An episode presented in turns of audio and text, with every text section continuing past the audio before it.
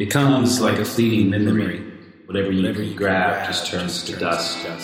Like eye contact with a stranger in a crowded room. It's a dream begging to reveal. The passing note of a song. The glimmer, glimmer of the shifting sea. I think you saw it, saw it. All right. Ready? Yeah. All right. Off to the shores. To the shores. Hmm. What are we getting into tonight? Oh man. I don't know. We, we kind of talked about um, worldview and values and or conditions. It's kind of some interesting ideas that we kind of had before the podcast.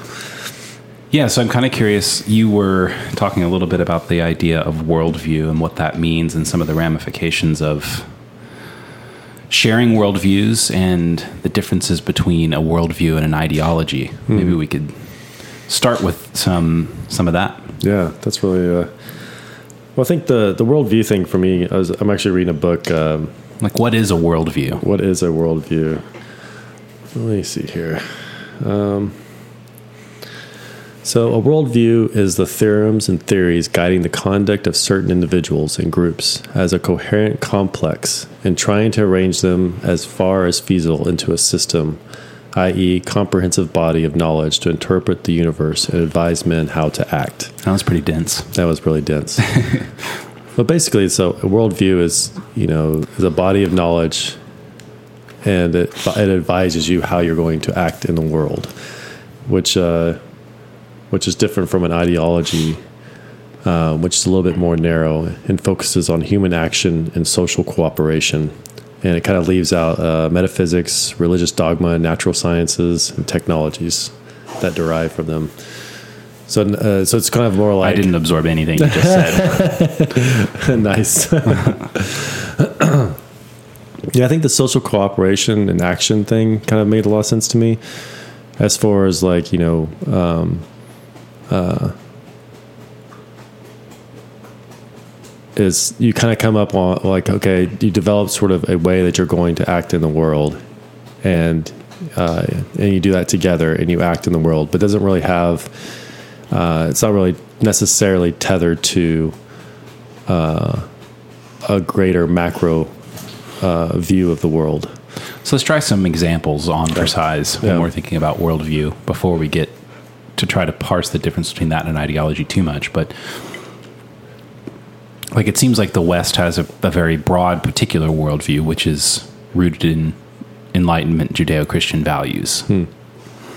So we all have a worldview that includes certain sets of, of values, such as the individual is the highest unit of value.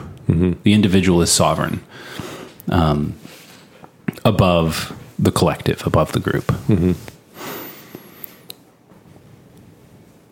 Um, I was thinking about something else and I, I just blanked on it.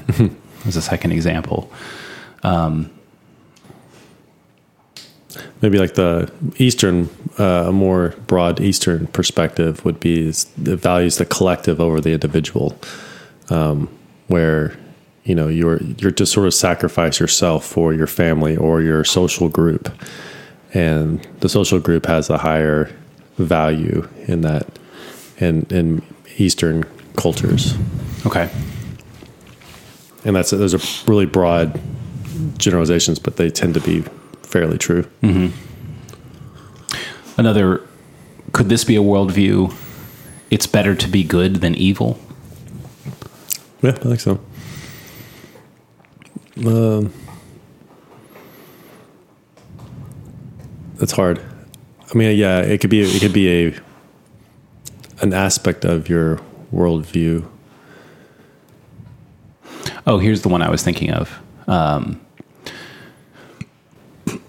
so I've heard the case basically made that among on either side of the sort of climate change debate, there are two sort of axiomatic views, worldviews by which you approach that conversation. And one um, says that human flourishing is important, is the most important thing. And the other says that protecting the environment is the most important thing. And depending on which one of those things you think is more important, that sort of downstream guides all of your thoughts on on um, you know certain policies and actions. Yeah, or even if that you, uh, I guess, even in the conversation of racism, like uh, racism or anti-racism, it's uh, or it's not not racist and racist. It's a you have to your worldview consists of. Uh, you have, geez, now I don't know if I can do that. We've, we haven't covered this one in a long time. I'll back off of that one for now.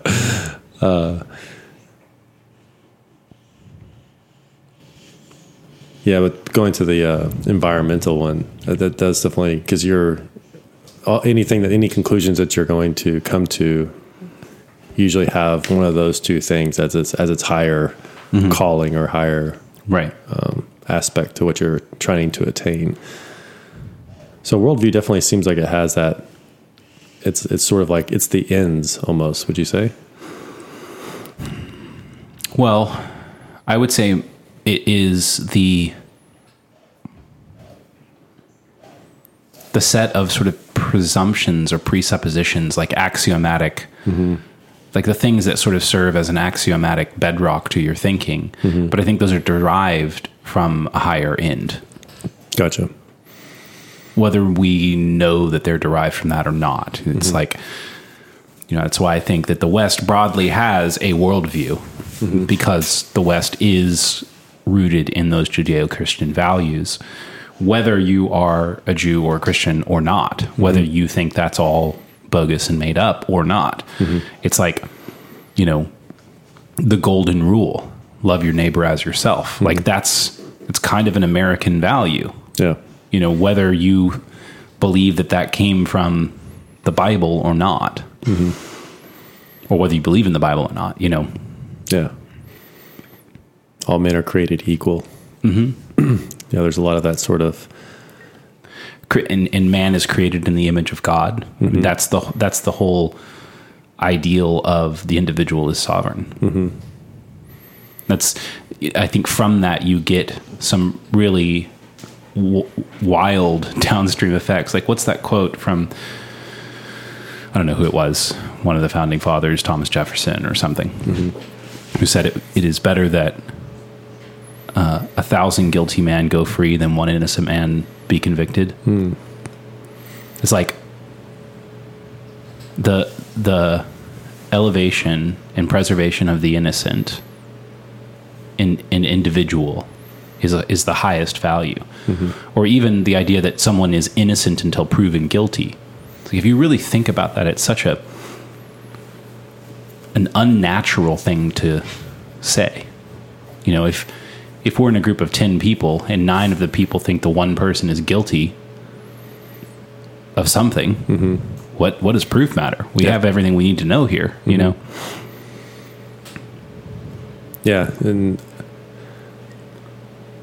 yeah, that uh, yeah, that's that's interesting because the nine have to prove the guilt of the of the one rather than the one has to prove his, prove his the innocence. Yeah. So I mean, this is the this is treating people. These it, these are laws that are treating people as if they are of ultimate value, mm-hmm. which is the same thing as to say created in the image of God. yeah, yeah. There's something divine or mm-hmm. special about the individual. Yeah. So we have a worldview mm-hmm. that's shared in the West, or was. That might be changing. It does say. What would you maybe? Maybe we could also. What are some of the worldviews that are? Would you say that uh, that we're changing to, or some of the things that maybe challenging that worldview is sort sort of the that's the sovereign individual. Well,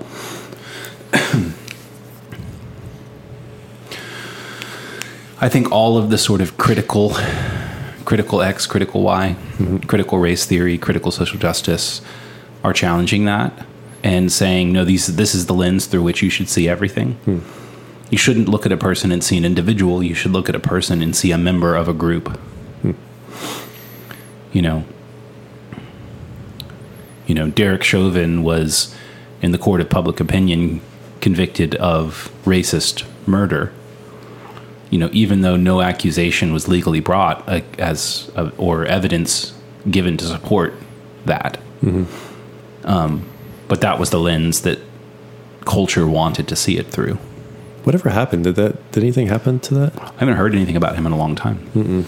Like, you know, and that's not to say whether he was guilty or not. I'm just saying that we were looking at it broadly. Society was looking at it through a very particular lens, hmm. whether or and, not it and that true. at time lens, I think, is a worldview. Mm-hmm. It's like how do you see the world? Hmm. What frame of reference do you see it through? Because frames of reference are wildly important. Like I sent you this um, post on Instagram where there's like a camera like maybe midway in the middle of a train car going Oh. down a train track at something like it looks like about 100 miles an hour you know and then the camera zooms in like doubles its zoom and it looks like the train slows down and then it doubles the zoom again and it looks like the train slows down more and then if you zoom all the way in to where you can't you can no longer see the train or anything close to you passing by, all you can kind of see is the horizon. It almost looks like you're not moving at all. And this is all just from a, a particular vantage point that doesn't change, it just change the frame of reference. So what you look through changes what you see. Hmm. Yeah, that's interesting.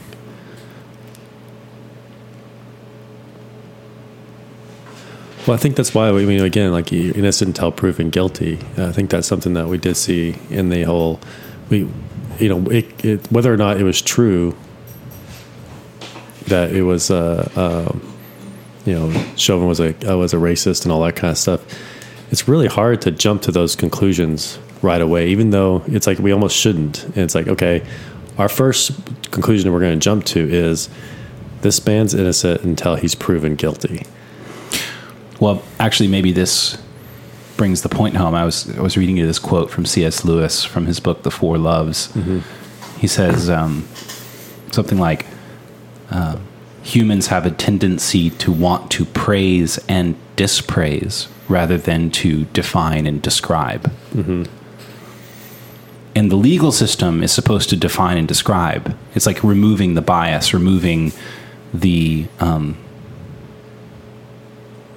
well, it's interesting. I want to say removing the judgment, but ultimately that's what we see in the legal system as judgment. It's like the removal of bias so we can actually judge. Mm-hmm. The the thing that I think the reason that that's so astounding that we arrived at that in the legal system, innocent until proven guilty, it's the prerogative is on the accuser to prove the the guilt, not on the innocent to prove the innocence. Mm-hmm. And that's amazing because you really do have to remove the the pre, the prejudgment.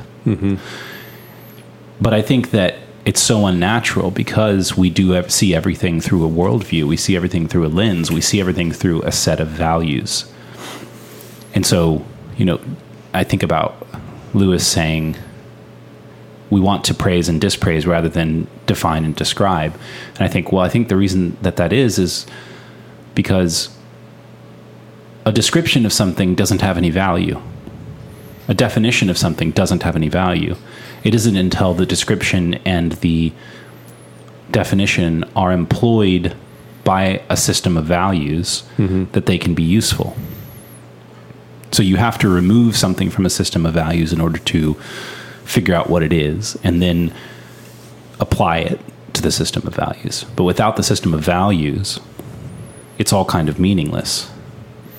You know, it's like I asked this question a moment ago what, you know, is it better to be good than evil?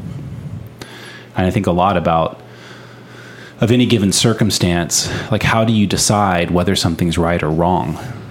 I think it you have to have a system of values with which to judge something against. Is something right or wrong? Well, it depends on what you want. And what you want is a system of values. I think it's about that one, the good and evil one, kind of stumped me because uh, it depends on what you define as what is good and evil. You know, if your worldview defines something that I think is good as evil, you know, then in that worldview, I would say it'd be better to be evil, you know. But uh, you know, so I think some somehow your worldview defines what is good and evil. Like you would say in this instance in the West, we'd say, you know, innocent until proven guilty. Well, that is that is good in that it preserves the innocence of the individual. And you must you have to make a case to to prove their uh, guilt. And so I would say that is good, or someone else might say, "Oh, that's evil," because we know that person did that. It's like, oh, do we know? Well, what tells us? Well, we just know. I mean, look at it. Mm-hmm. you know, he just looks like he. Yeah. Uh, it just looks like he's bad. Well, another example that I think is a little less um, contentious. Well, maybe, maybe it's just more evolutionarily ingrained, which mm-hmm. is like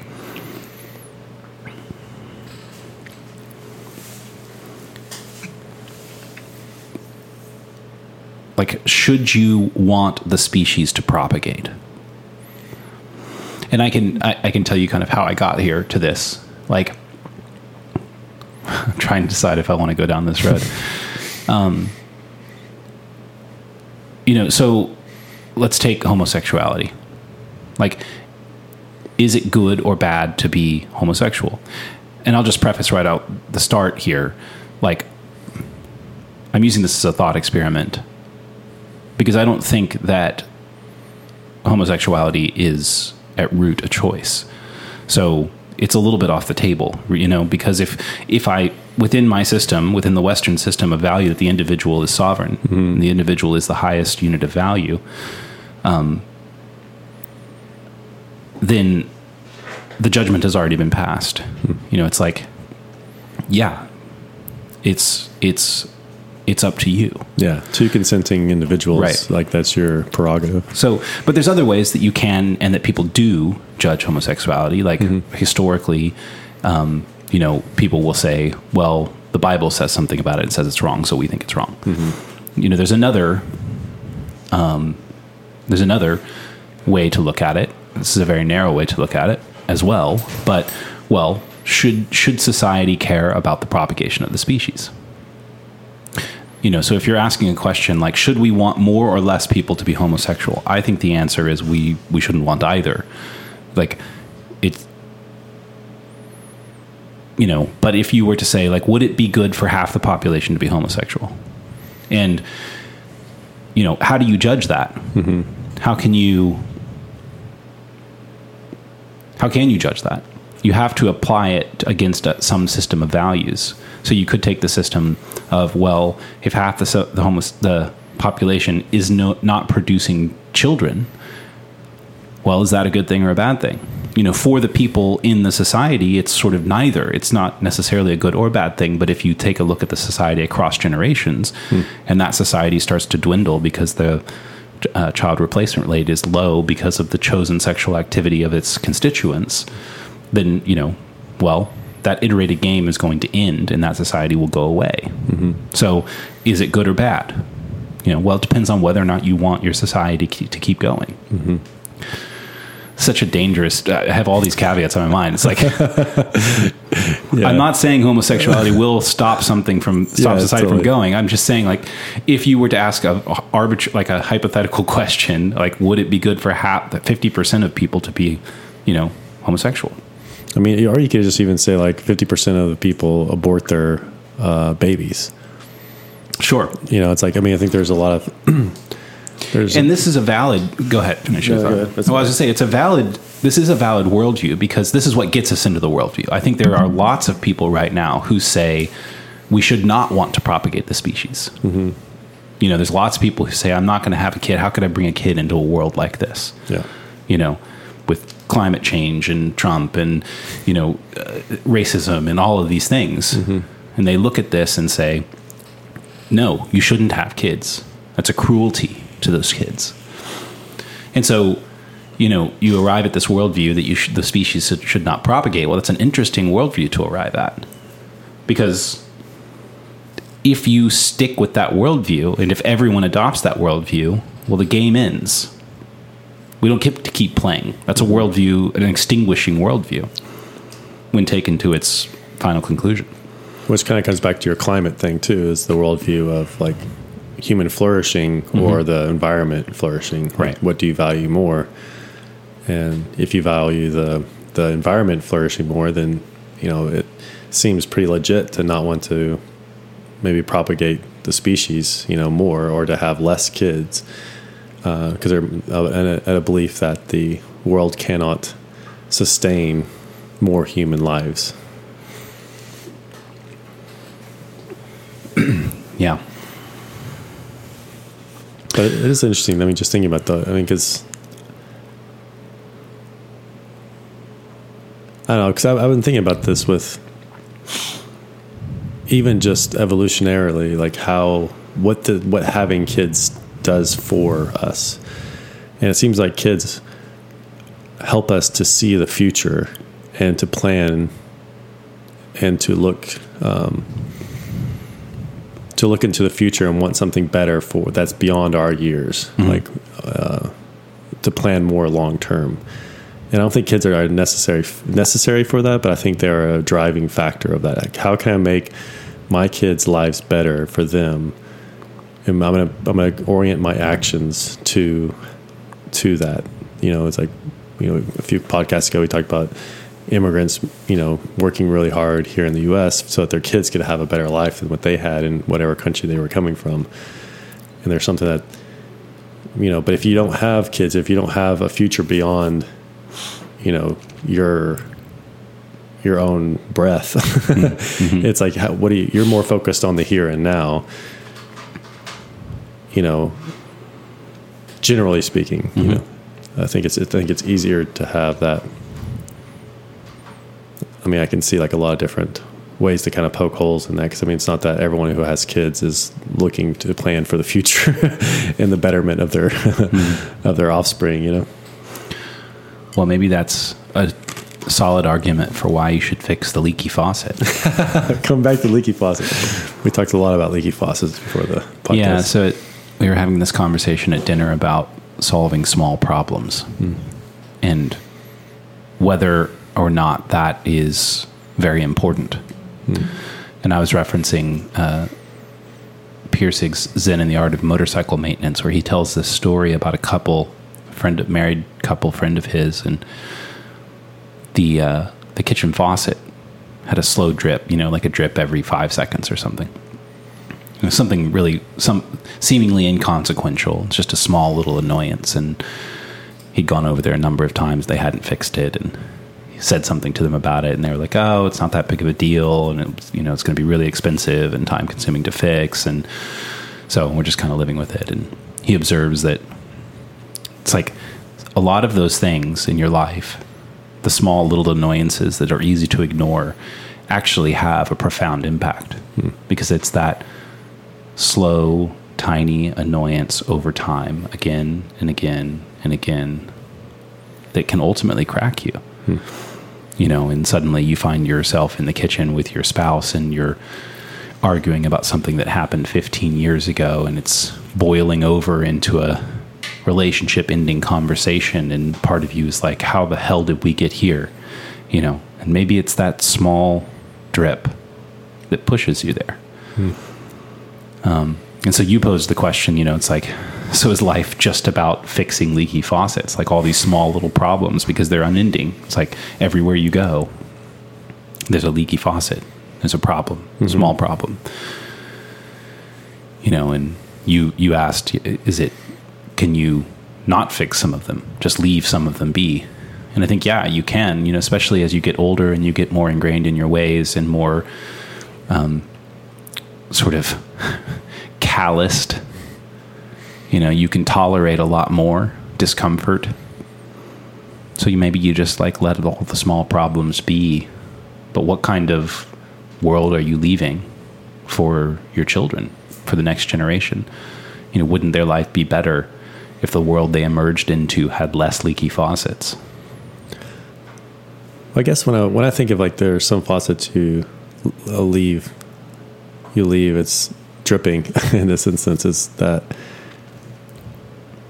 there's no there's an infinite amount of leaky faucets, and it's sort of like like uh self improvement. Like there is no end to self improvement. You know, what is the optimal you? Um, now there's there's sort of like a a time frame which you do you should be like if you're not fixing any faucets leaky faucets Mm-hmm. that's a problem you know but at the same time it's like there's something that you have to kind of accept that there's a time for everything you know like there's a time for mourning there's a time for happiness and grief and Mm-hmm. all the all the above and so um so i think some in some instances or, or seasons of life you kind of have to let certain things be and but uh, so that's that's something that that that kind of just makes me think of if you fix all the leaky faucets is that a good a good life le- lived you know Well, because first it's of all hard. it's impossible It's, it's hard to say. yeah Yeah. And you spend your life working on an impossible task. Is that a life well lived? Well, I think in a, in a certain way, yeah. But if it's singular, if you're singularly focused on fixing every leaky faucet you come across and you don't pay attention to the things that are working or the larger problems that need addressing or you don't rest, mm-hmm. you know, anytime you become singular like that, it, it I don't think that's a life well lived. And maybe mm-hmm. this is sort of the distinction between a worldview and an ideology, hmm. because I think a, a worldview is very hard to define because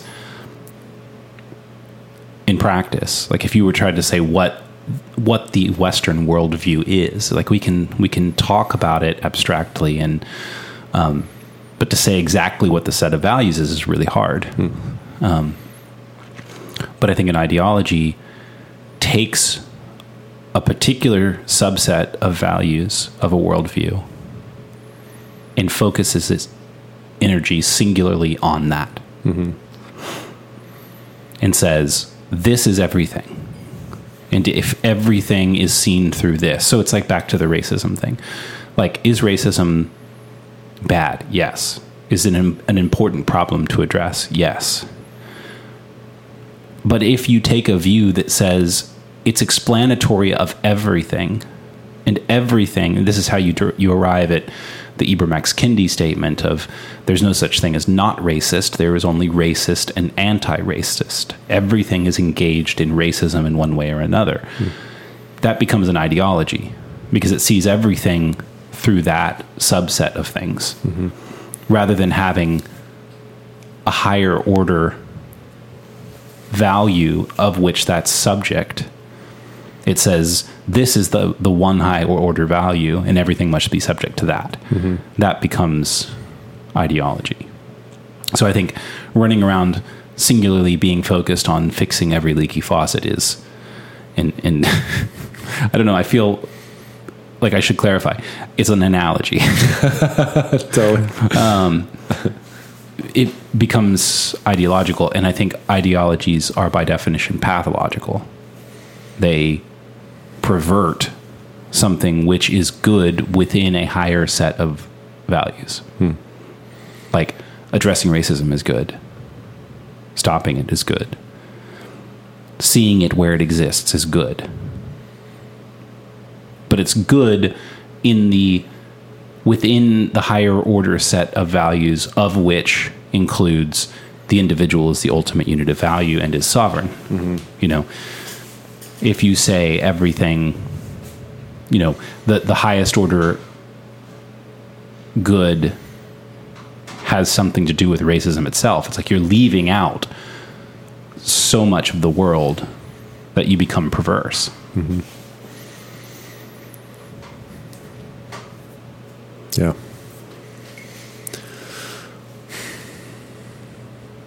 How would you describe your worldview? Do you have a. Hmm. Maybe it's some of it's somewhat inherent in us growing up in the Western worldview uh-huh. in some degree, maybe. Of course. Judeo Christian values and stuff. Yeah, you're sort of handed a worldview mm-hmm. in, in a lot of ways. I mean, I do believe in individual sovereignty and I do believe in freedom. I also believe in, well, I love how um, uh, Man's Search for Meaning, what's his name? Viktor Frankl. Viktor Frankl puts it that freedom is just one side of a coin of which the other side is responsibility. Hmm. I think a part of my worldview is also really rooted in that idea that man is created in the image of God. Hmm. Like, I believe that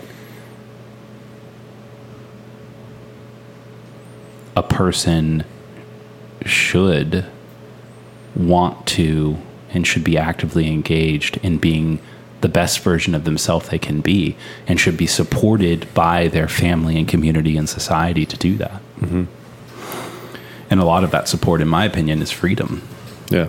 like freedom to fail, mm-hmm.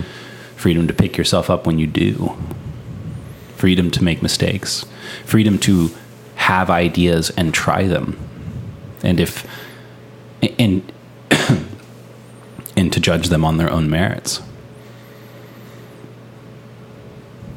Yeah. That is interesting. Like you, you said, like, you know, so our worldview is somewhat also handed down to us, and that we, uh, which is, seems very useful in that we don't have to do a lot of work at the beginning to figure out our worldview. And then at some point, you know, whether it be your adolescence or college, you start to kind of push against, push back against that worldview to see what, what breaks, you know, if it actually can hold its weight. And it, seems like that's some sort of a valuable thing that as parents that you give your kids a worldview. I think in some instances today it's sort of parents well there's two instances. One is parents not giving their kids or providing their kids with a worldview and the other is the government wants to provide that worldview for your kids mm-hmm. but it's so much more valuable coming from the individual of your parents because it's something tangible and that you can see and that you see them working it out and playing it out and seeing how it works and doesn't work. You know, when the government is is providing that worldview, it's too abstract. It's not you're not you're not you're not in that worldview on a day to day basis. You know, um, like if your parents, you know, I grew up, you know, my parents were uh, Christians and you know grew up in that that family. And I got to see you know firsthand what that worldview looks like. Uh, but a preacher telling me about how I should act in the world is doesn't have that sort of like same um, example of action throughout time, reiterated practices. Uh, it's it's just words. It's um, it's just um, an ideology that's being spoken rather than something that's acted out that I see. So I think that's something that's very important. That our, as parents, we do give our kids a worldview, and then also expect our kids to push back and and see if that worldview actually holds water, which I think is also helpful for parents because you know you also get to experience like what part of your world worldview doesn't doesn't hold hold the test of a hmm. 17 year old or a 16 year old. Hmm. And it seems to me in that case, yeah, you absolutely want to equip your children with a worldview because it's a it's like basically a cheat code. It's hmm. like a shortcut. Mm-hmm. You know, because without it, what does the child do? Mm-hmm. How do they know what's good or bad, right or wrong, if they have nothing to judge it against, except for maybe sensory data mm-hmm. and perhaps first principles, but they would have to discover all of that. You know, it's like the image I had was you you take your kid to a public library. And a worldview is like saying, here's some good books. You might like these. You should try these. The, and, and not equipping your child with a worldview is like, here's a library. And just leaving them. You know, what's the child to do? There's too many things to look at. There's too, it's like, how are they ever going to discover something good or something that they even like? Um, or age appropriate. Like, hey, here's the kids section. Here's the adolescent section. Mm-hmm. Here's a fantasy section within the. You know, it's like, oh, you should try this out, and then a parent guiding their kid as they try Yeah. things and learn. I mean, it's almost like You know, no one says when a kid, or very few people, let's say, when when a, a kid is born, we don't like have serious discussions amongst ourselves about what language that kid should speak. You know, you want to speak the language. You want them to speak the language that's functional to them. Mm-hmm.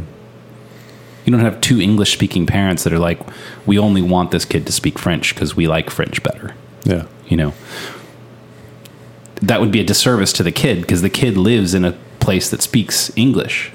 You know, so it's like we're going to just go ahead and give you a shortcut. We're, no, we're not going to have you try all the languages and see which one you like and then work on that one.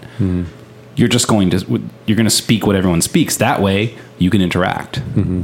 That way, you can get past this whole figuring out how to talk thing and get to the talking thing and expressing yourself and saying what you like and what you don't like and adding, you know, adding yourself to the mix of society. Hmm. And I think a worldview is, is largely like that. Religion serves that too. Hmm. You know, how should you be? I guess we could leave you to figure it out, or we could give you this what we call wisdom here, you know, and here it's it's this this religion in other places it's another one, but it's like let me give you a, a set of values to go with to go mm-hmm. on. So you've got something. You have something that's pre-ordered in this world of chaos. Reminds me of uh, Richard Dawkins' um, memes and genes. You know, there's these, there's this, there's the genetic aspects that are passed on from, you know, parent to child, that are in our genes. You know, whether it be flight, fight responses, flight, flight or freeze responses, or, um, you know, uh, we're just able to recognize danger sometimes without us even knowing that something is dangerous. Uh, but then we have the mimetic aspect of things where it is embedded in our culture and in our religions and philosophy and worldviews that that are passed on through um, society that help us better function in in a in a way that helps us to prosper. Um, you know, like a a mimetic thing is is like you know things they were talking about in religion or um, language. You know, here's something that's not something that's genetic. It's something that you have to learn in order to and be passed passed on to you. Um, but in order for you to kind of get the other sub substructure of all those memes, those mimetic tools that we have in order to function in the world, um, like how to use a tool or how to build a house, or um, it's like all those things are taught, and not not something that's genetic, you know. But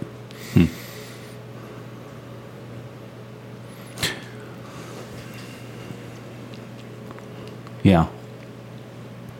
Well, to, I- think in a way, so Bret Weinstein makes the point that he feels like Dawkins has it wrong that the memes aren't not genetic. Is that a double negative? yes, I get what you're saying though. Yeah. um, that the genes propagate themselves partly through culture as they mu- as much as they do through biology.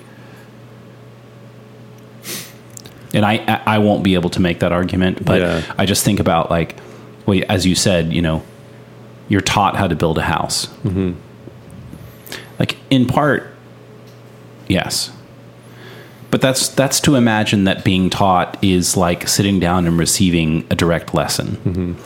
There is so much, actually more, I think that we are that we are taught that we learn that that we don't know that we're being taught it or that we learn it. It is a result of experience in the world and experience in the world among those from which we come. Um, you know, I remember when I was a kid, I would wake up in the morning and I would almost always wake up to this to to sounds in the kitchen.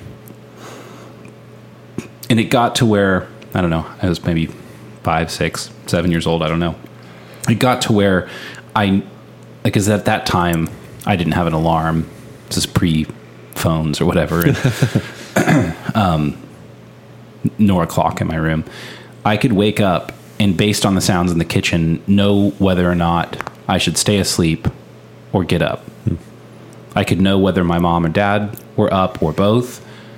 I could know what they were doing. You know, you learn these things. No one's teaching me these. This is just a result of exposure.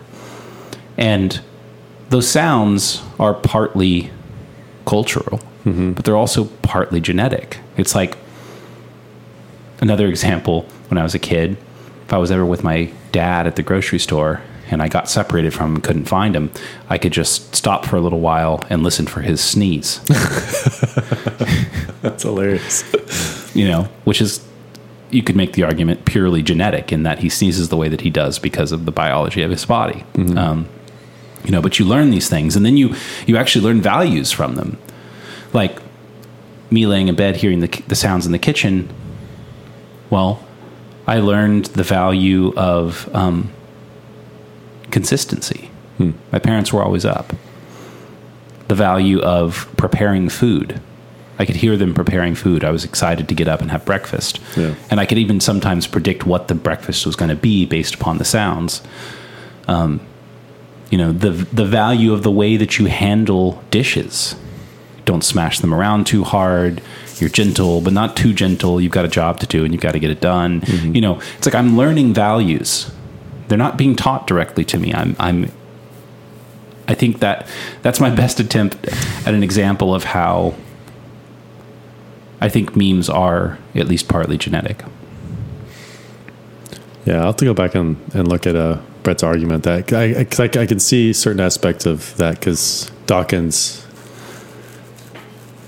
has, um, like, he doesn't see really the value of um, religious mem- memes and stuff like that. It's it's kind of yeah. I'll just have to go back and, and look at that. But that but it does make sense. But I mean, it's, it's still like being acted. Something being acted out is also mimetic, you know, as far as you know, whether it's through sound or sight or hearing, you know, uh, something is being acted out and uh, some sort of image is being given to you, you know. Because it's also it's not just the one time; it's the consistency of that action over time that that we that we derive meaning from them. You know, it's it's like you know the first time you ever hear some clanking, you're like, "What the hell? What's that noise?" Right. You know, and you go downstairs and you see, oh, my parents are preparing breakfast. Next time you're like, huh, that sounds familiar. And then after it's something being acted out over a period of time allows us to form some sort of consistency of uh, of a worldview. you know, Yeah, well, you start interpreting the sounds. Uh-huh. You in, and you start interpreting the sounds based upon a set of values that you that you learn as you encounter them, and and that are passed down too. You know, whether by memes or religion or family tradition. You know, it's like my dad had a very uh, strict set of rules at the dinner table about where your elbows were and were not allowed to be. you know, um, so it's like you will value this, or you will be sent to your room. So it's like okay, fine. It's like I'll play by this set of values. Yeah. You know, it wasn't until later in my life that, as I got a little bit older into my teens and started having dinners at other people's houses and started being complimented by other parents about my etiquette at the dinner table, hmm. that I thought, oh wow, that's actually serving me quite well. I'm glad that hmm. I have this Yeah. experience and this set of values. But it's like, you know, it, it is taking that. You know, it's it's it's sort of submitting yourself to the worldview that's been handed you, and then learning how to act it out in the world, and then you can kind of figure out how to judge whether or not that is a good or a bad thing. Mm-hmm. that's such a great example. Like you were taught something, sort of a pain in the ass, maybe in some regards, but then as you start to act it out in the world, you see the positive, mm-hmm.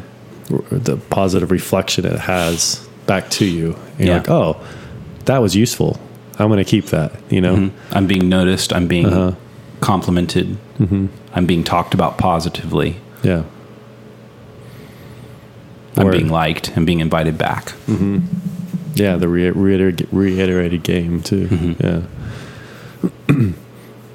yeah. Because there's those there- there's those negative parts too, where you know, you know if uh, if everyone's always yelling at in your family, you know, and and then you go and yell at other people, you find that other people don't want to be around you, mm-hmm. and you're like, oh, You might wonder why. why is that? Yeah. Where in another household, it's like, hey, guys, we're not doing that. We're not yelling at each other like that. We need talk talk to each other. Which really is a disservice too, because I think that people are much more likely to tell you the things they like about you than they are to tell you the things they don't like about you. Hmm. So if you're acting out a set of behaviors or a set of values that are being seen negatively by those around you, like it takes a really good friend and trusting person to say to you, like, hey, you might want to stop doing this, hmm. you know? Or somebody's really pissed off at you. or somebody who's really pissed off, and then you're probably not going to believe them. You're just going to Yeah. think they're being an asshole or whatever, you know. Whereas, you know, if you're acting out something positive in the world, you're much likely to get direct feedback about hmm. that. So, if you are instilling a worldview or set of values into your children, you know, like you said, it's like a household where there's yelling and fighting all the time. Mm-hmm. I mean, that becomes the default state for that person, that child, yeah. and they go act that out in the world. It's it's going to be hard for them to know that that's not working for them, hmm. you know, and it's going to be hard for them to connect the fact that like, oh, I just don't really have very make, many good friends, and I was friends with this person, you know, it's like Billy and I were hanging out, and then he like left me for this other crew in seventh grade, and I don't understand why, and you know, it's much harder to correct that. Mm-hmm. So I think we should take it seriously.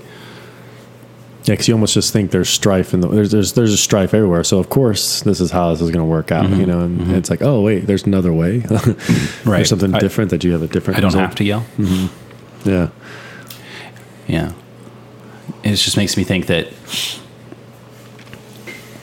So I had this experience, and, and it reminds me, I think it was like an episode long ago at the very beginning of our podcast. We interviewed a friend of mine um, who, uh, David Ramirez, he was telling a story about how a really good friend of his came to him and confronted him about some of his behaviors.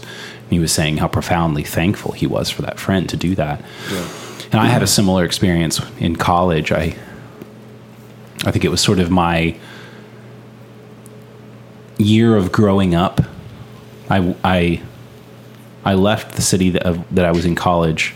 You know, it's like you leave your home city, and, or I did. I left my home city and went to a different city to go to college, like 16 hours away. And that's a sort of growing up period. You're on your own. And then one summer, I decided to spend the summer up in Minneapolis with another friend of mine, and that was an even further pilgrim, not pilgrimage, but like I guess exodus or something like you know into my individuality. And I adopted something there. And so when I came back to Nashville, where I was doing my undergrad, I was kind of a different person. I just, you know, in a very young way, I had a lot more confidence, but I think that confidence started bleeding over into arrogance. And I had a similar experience where I had a good friend of mine pull me aside and say, You're being a bit of an asshole. It's like, I like a lot of the parts of you that have opened up, but you didn't have to tell this person that or get on this person for hmm. that or whatever. It's like, you know, back it off. Yeah. And that really is a gift because it's very unlikely that people are going to say things like that to you. I'm also just having a friend like that that kind of saw both parts too. You know, it's like, hey, I see the mm-hmm. positive aspect of mm-hmm. that, but also here's something you need to watch out for too. You know, I think Right. that's sometimes it's just like you're kind of being an ass, you know. Yeah. and you have to parse it out yourself. Where you're like, okay, what a part of this? I experienced some good aspects of this, and but here's some negative, like you're talking about, you know, confidence versus arrogance. You know, that can kind of come across as um, a positive thing and a negative thing. Yeah. Hmm.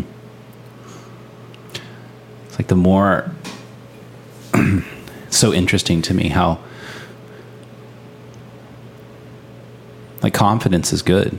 Mm-hmm. You should have it. You should be confident. But there's a lot of dangers too.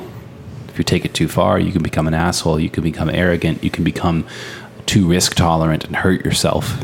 You know, you just like you want confidence, but in places you don't have skill, like tightrope walking, for example, it's like you don't want to be too confident. Yeah. You know, some humility would do you well when your life is on the line. And also confidence will do you well because you can it's like confidence can turn on you, but so can humility. It's like if mm-hmm. you're too too humble, well, maybe you don't act. You need some more confidence. If everything has to be in balance, and either one taken too far can be terrible. Yeah, sort of a it's a false humility that you kind of start to sort of take on. You know, something that uh, that where you should be acting in confidence, but you're actually acting as if like, oh, not me, just little old me. Like that's not that's that's or like my favorite thing in, in Christian circles is like, oh, it's just Jesus. it's all Jesus. I was like, no, you you did an awesome thing, dude. He's like, no, it's Jesus. Like, Yeah. all right, shut up. Yeah, I mean that's a different manifestation of it. I, Yeah. I was thinking about like um, there was a, a year where my son was maybe five or 6 and he had his first bike and he got pretty good at it. And there's this little skate park here in Austin called House Park over on Lamar and 12th, and he wanted to go there, and so we went there. And I kind of watched him ride around, and I thought, I want to get in on this. So I went on Craigslist and bought myself a BMX bike. And I remember um, was riding it around, feeling pretty having fun or whatever. And there's like these two ramps. You know, one goes up, and then there's a gap, and the other one comes down. And I was thinking, I really want to jump that. you know, and when you're in a situation like that, you don't want to be approaching that ramp thinking, I may not get it. you know, uh-huh. it's like, no, you want to completely envision and embody successfully hmm. going over that ramp because if you let doubt go into your mind, yeah, which is what I did, as you're approaching it, you slow down a little bit, you know? Mm-hmm. You don't fully commit and send it. yeah, You need the confidence to fully commit and send it. And when you don't, you hit the lip of that receiving ramp and you go over the handlebars onto the concrete. and then you realize how you're not young anymore. and that you're done with the BMX bike. and that it's just fine to sit on the side and watch your son grow up. that's hilarious. what is interesting? So, what do we what do we call all these things? So, I mean, we're we're, we're kind of talking about a worldview that that sort of encompasses a lot of these a lot of these ideas. You know, because you know you're you you're learning these lessons as far as like, you know, uh, you know, arrogance, confidence, pride, humility. Uh, you know, you kind of start seeing this sort of like this paradox, kind of ha- kind of forming, and and and as a worldview, it's like how do you encompass those sort of like that large paradox? It seems like in with an ideology, you start you try to cut, you almost cut through the paradox and make it simple, and like you act in this way, where I feel like a worldview has a little bit more of a parameters around it that allows that sort of like. Uh, I, I guess I guess a, a, a positive worldview allows those paradoxes or Um, well, here's a good example. yeah I think. We'll see.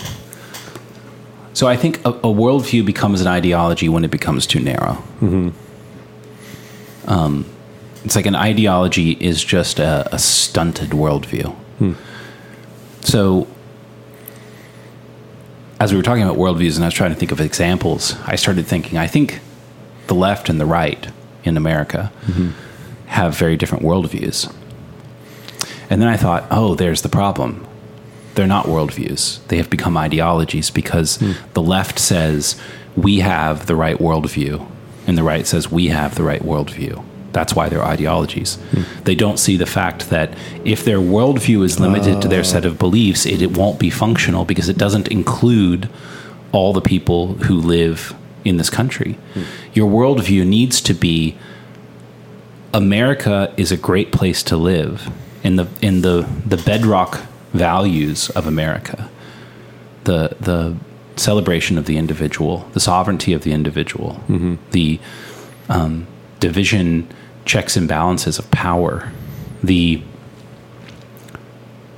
the ideals of freedom and free markets. These are our worldview.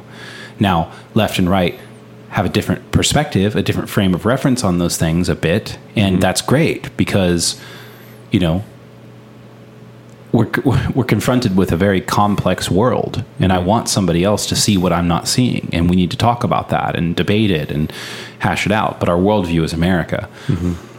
But now the left says no, our worldview is our position, and everyone else is evil, mm-hmm. and the right says our worldview is our position, and everything else is evil. It's become a, an ideology. I like how you say that. Like it has to include the other.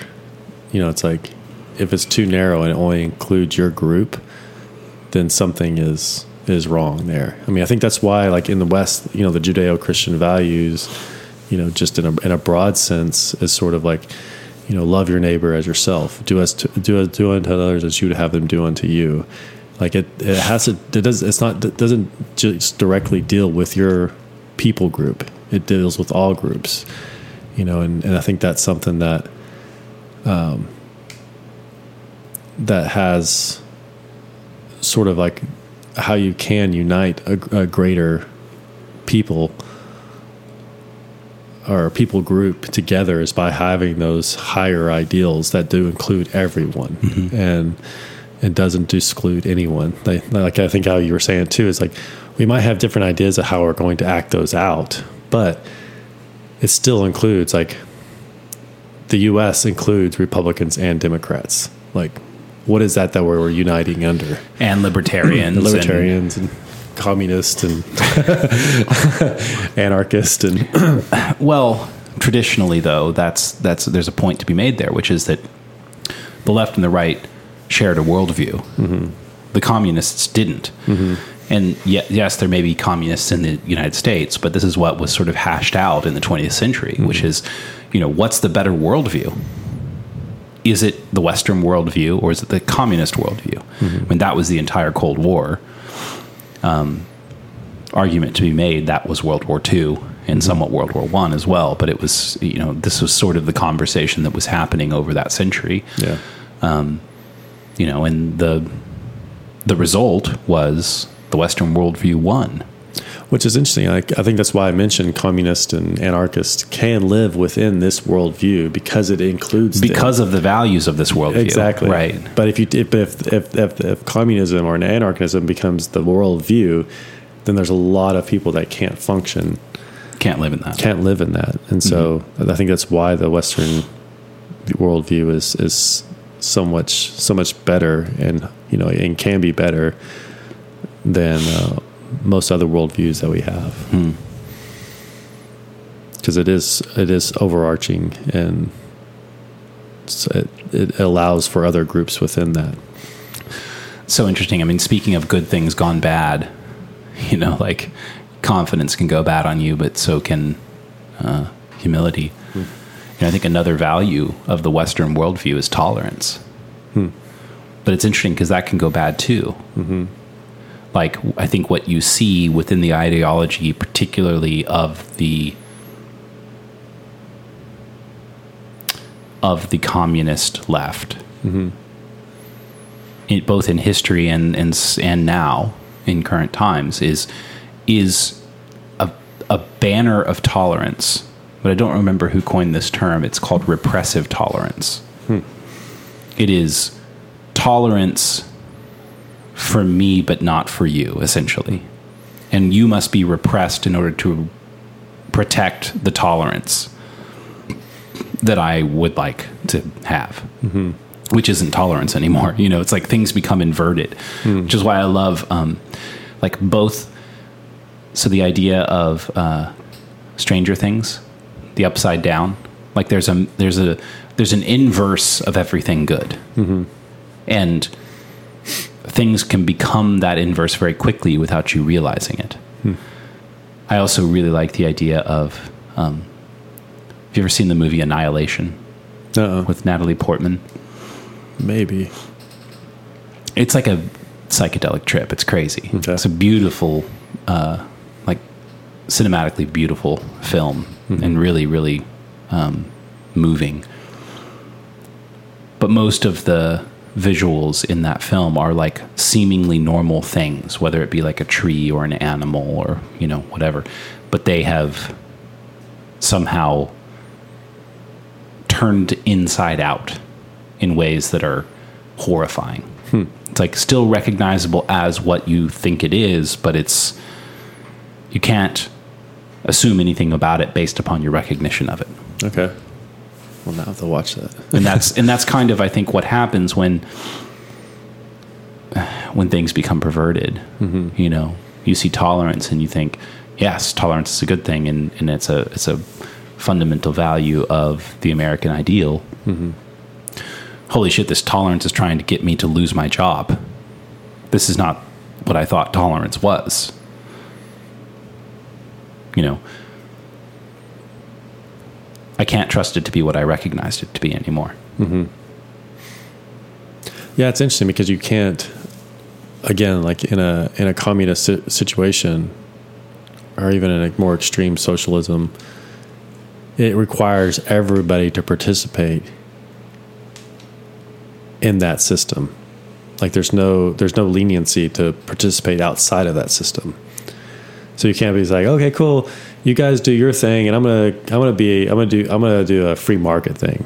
It's like where in the United States it's it's free markets, and so you can like say, okay, hey, us 150 people, we're gonna do the communist thing, you know, and we're gonna agree to it, and we're gonna live on this farm and do a, a communist thing. You're like, okay, cool, that's that's cool.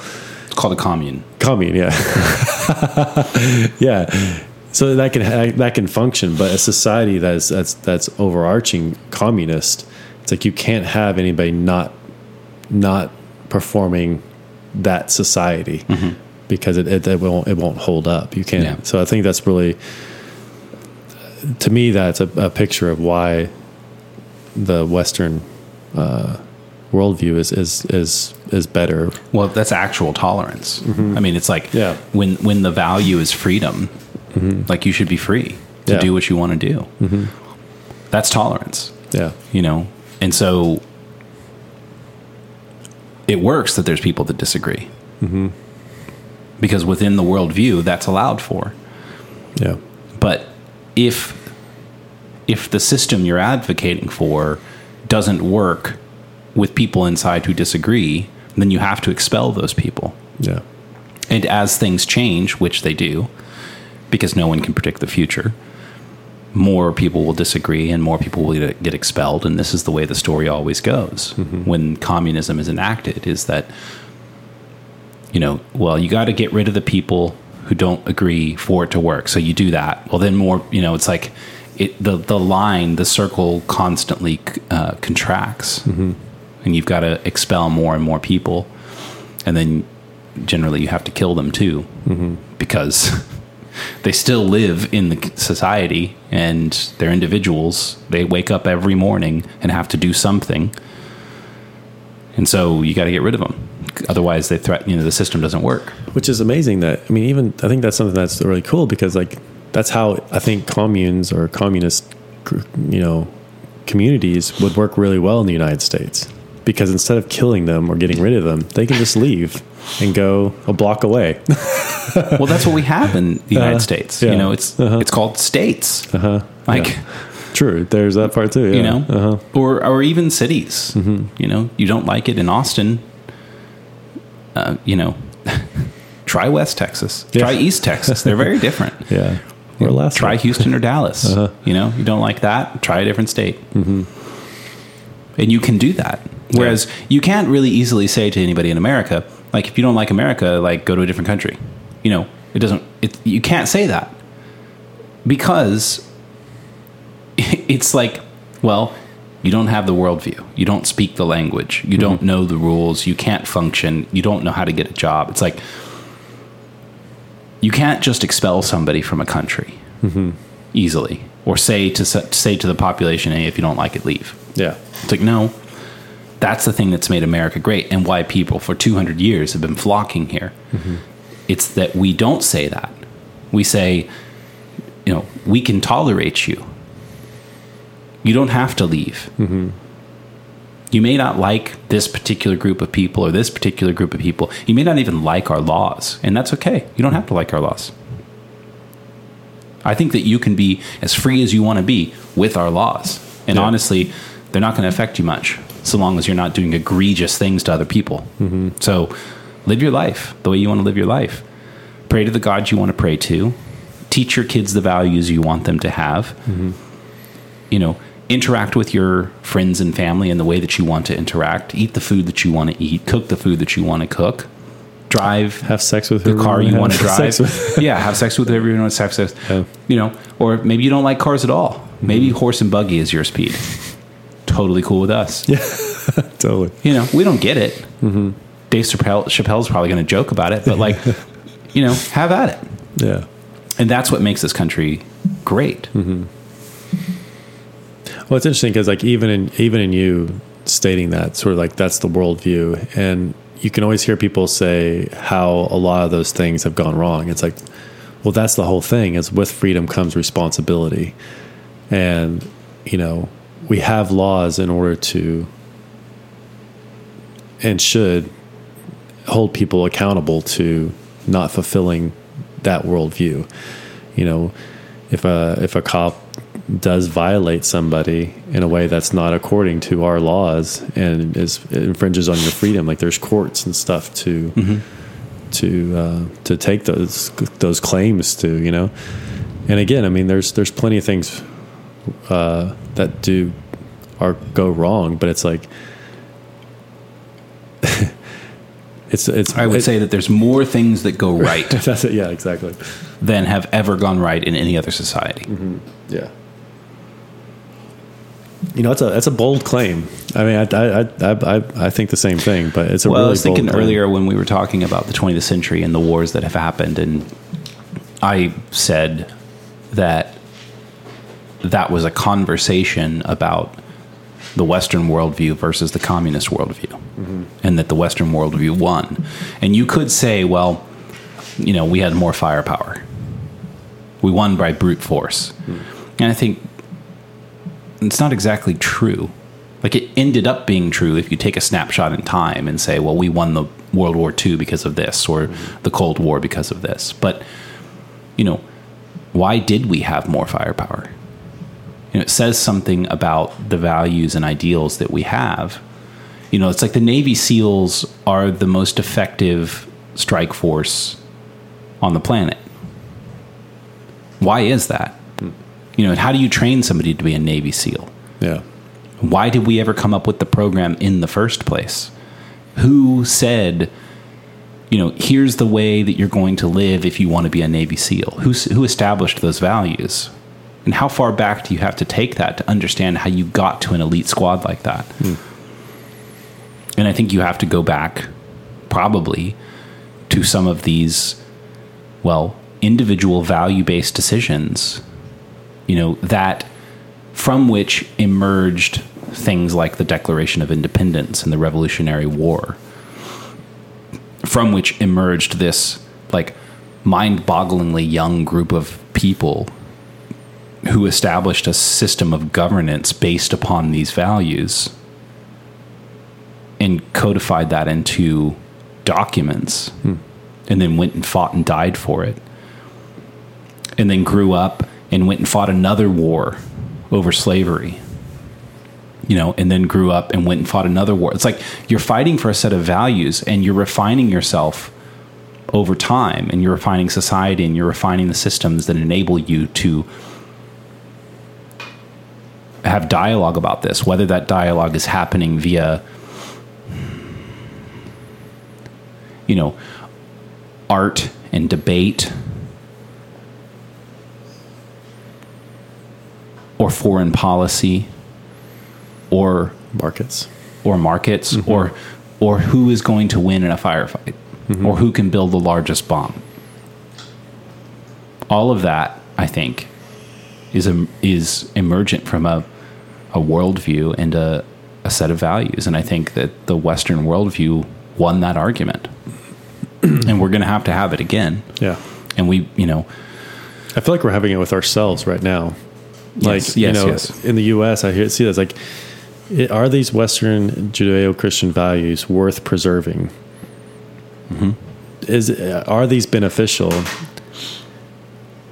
to us as a society? And I think that's it seems something that has has come under fire and that needs to be hashed out and and there may be some fat that needs to be burned off, but it's like it's like my hope is that we can kind of come to a more pristine, you know, view, world view as a nation, you know. Mm-hmm. Well, I think I think we need people who are willing and able to articulate and espouse that worldview and the values that undergird it in a compelling way. It's like back to the C.S. Lewis quote: "We tend to praise or dispraise rather than to describe and define." Mm-hmm. I feel like we need someone to praise our own values and our own worldview in a way that reunites us under that worldview. Mm-hmm. And you know, I don't I don't see that. Like I see it from some people but not on a grand level.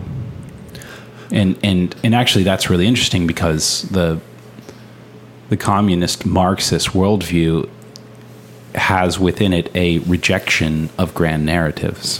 Hmm. And it's exactly what we're in need of Yeah. In in my worldview, in my view. Yeah.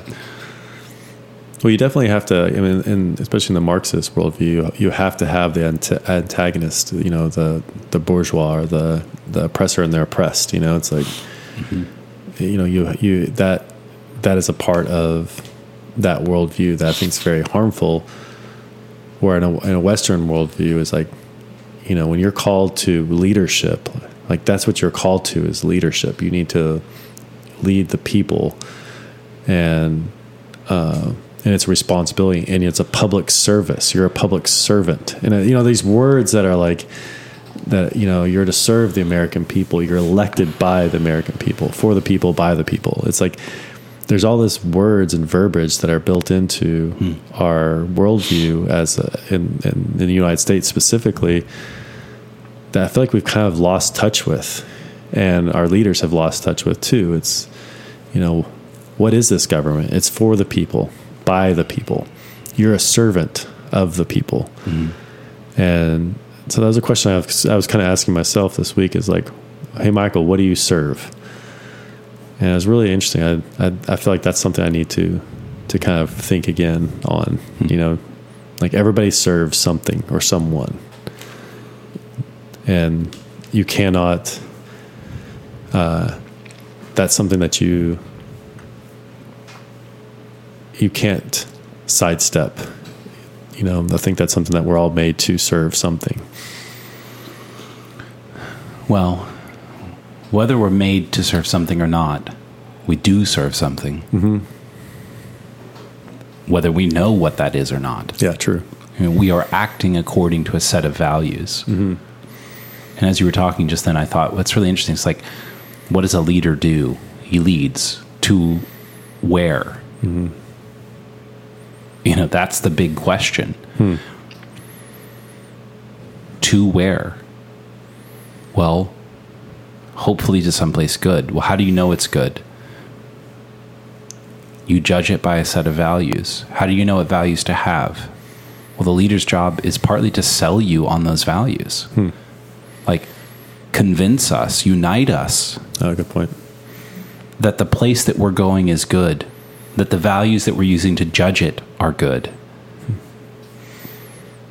And then we will judge you against the values you've you've rallied us around about whether or not you've been a good leader. dude that's such a I, I was thinking about that this week and it just hit me it was just sort of like you know you have like it like like you can be like oh everybody else is so stupid. Just do what i want. You know? Mm-hmm. You don't know what's best for you but i do. But in our system it's sort of like you think you know what's best for everyone. You have to convince them. And if you can convince them it's best for them then that's the direction that you get that you go. However, Well- that also can backfire. And Yeah. like, you know, it's like, but that's the part of it is, is like the ideas in that system is that the better ideas and the better um, argument should take the day. Well, that's exactly what a, free market is. because if you can convince someone, like really convince someone, Yeah. they'll actually cooperate with you. Mm-hmm. Like you don't have to force anybody. You don't have to like you don't have to require anything. If someone believes, and this is the amazing thing about a belief, and you know, it's why I I'm generally very dubious about the crit- criticism of religion based upon the idea of belief. Like John Mayer has that song called "Belief." Um, I know you don't know who John Mayer is. Only that you mentioned. What- and what is his line? Basically, he's like dogging on the idea of belief. Mm-hmm. Like belief is a superstition, you know, it's a fairy tale. Like nobody ever changes their mind because of some story somebody told. You know, and I think no, that's not right. All human action is based on belief. yes. like you set up a goal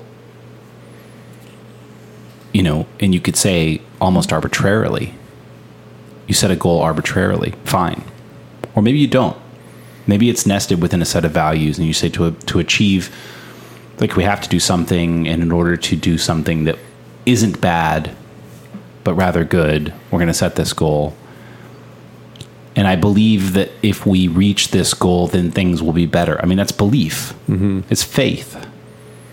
Like you cannot act in the world at all without belief. Yeah. So the fact that that got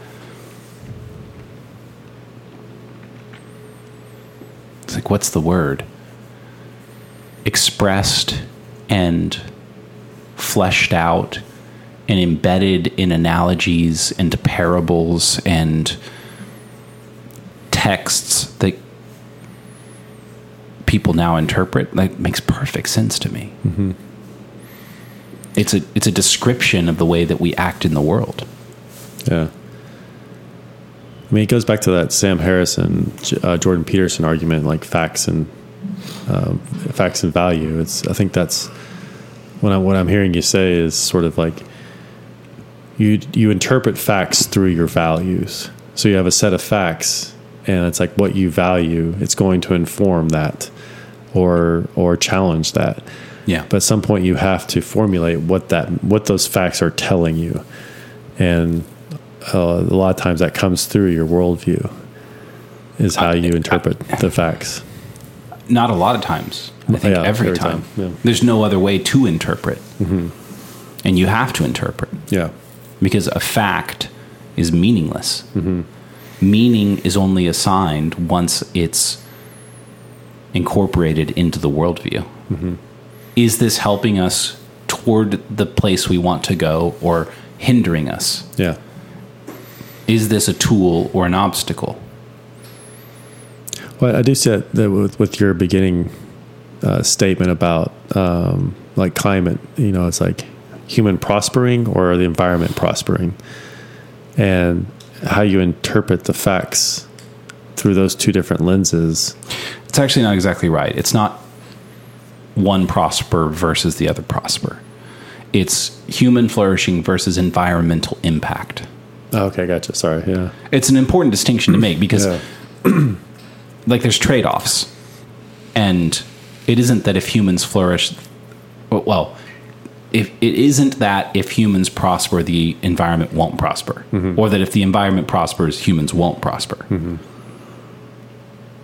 It's human flourishing versus environmental impact because the, the, the opposite worldview from valuing human flourishing says that any impact on the environment by humans is bad. Gotcha. The world would be better with no humans on it. Yeah. So you definitely interpret the, the facts differently uh, depending on those Right. on those uh, on those worldviews. Right. Yeah. All right, I think we've reached the end. Yeah. That was interesting. It was. Yeah. Worldview. Went to places I didn't expect to go. I know. I agree. All right. Well, Love you guys. cheers. Cheers. Happy Wednesday night. Definitely. Thanks for being with us. See you guys. Bye. Bye.